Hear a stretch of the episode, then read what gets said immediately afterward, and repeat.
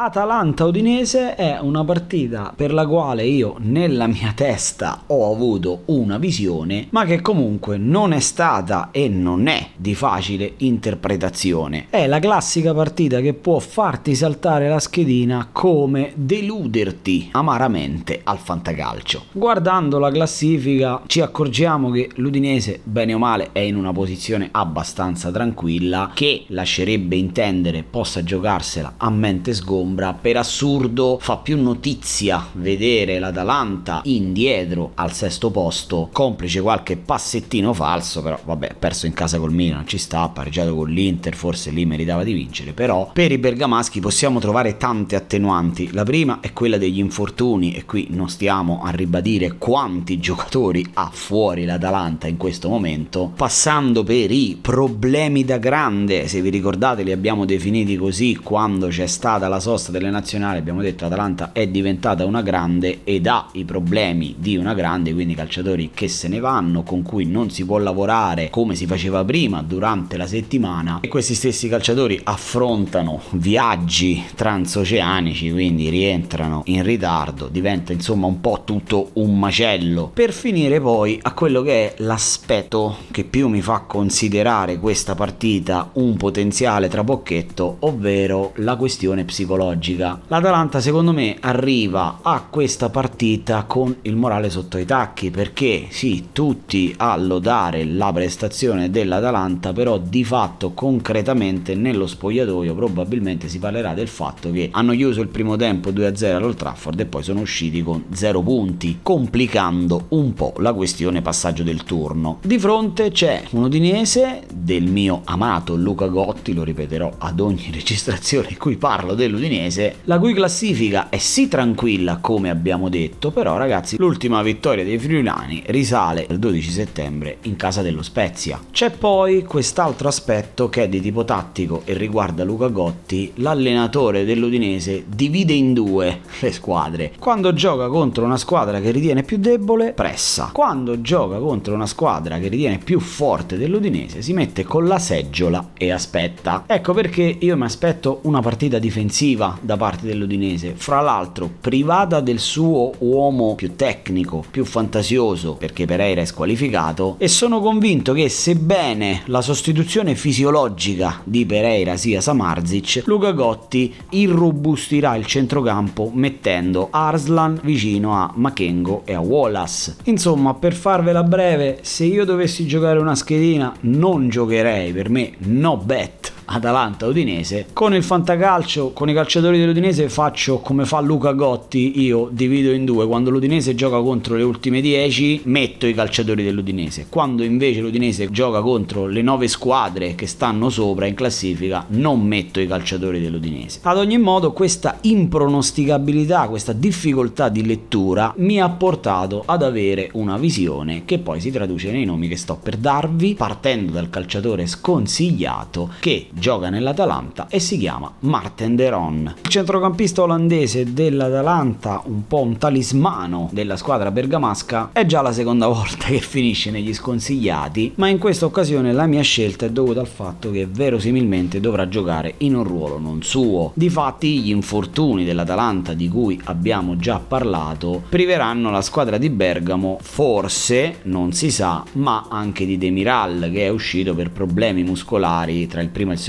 tempo di Manchester United-Atalanta. Pertanto lì dietro, davanti al portiere, dovrebbero esserci Palomino, che è l'unico reduce irriducibile rimasto, Lovato e Deron, perché ricordiamoci che sia Jim City sia Toloi sono altrettanto infortunati. L'Udinese, come detto, probabilmente verrà a cercare di portare via il punticino, però Luca Gotti se vede lo spiraglio, se vede l'anfratto, secondo secondo me ci si butta a capofitto. Quindi teniamo fuori Martin Deron. E chiudiamo questa puntata dedicata ad Atalanta Udinese col nome del calciatore consigliato che è il frutto della mia visione. Si chiama Juan Musso ed è il portiere dell'Atalanta. Voi direte, ma come? Hai appena detto che l'Atalanta c'ha mezza difesa fuori e metti il portiere come calciatore consigliato? Ebbene sì, in questa mia visione l'Atalanta, seppur tra mille difficoltà, seppur con con una grande Udinese riuscirà a sfangarla grazie alle parate dell'ex, ovvero Juan Musso, quindi dentro il portiere dell'Atalanta, che fra l'altro la settimana scorsa era tra gli sconsigliati perché io l'avevo visto consigliato da tutti, ma ero convinto che non riuscissi a tenere la porta inviolata e così è stato contro l'Empoli. Questa volta non parlo di porta inviolata, ma mi aspetto una prestazione decisiva ai fini del risultato.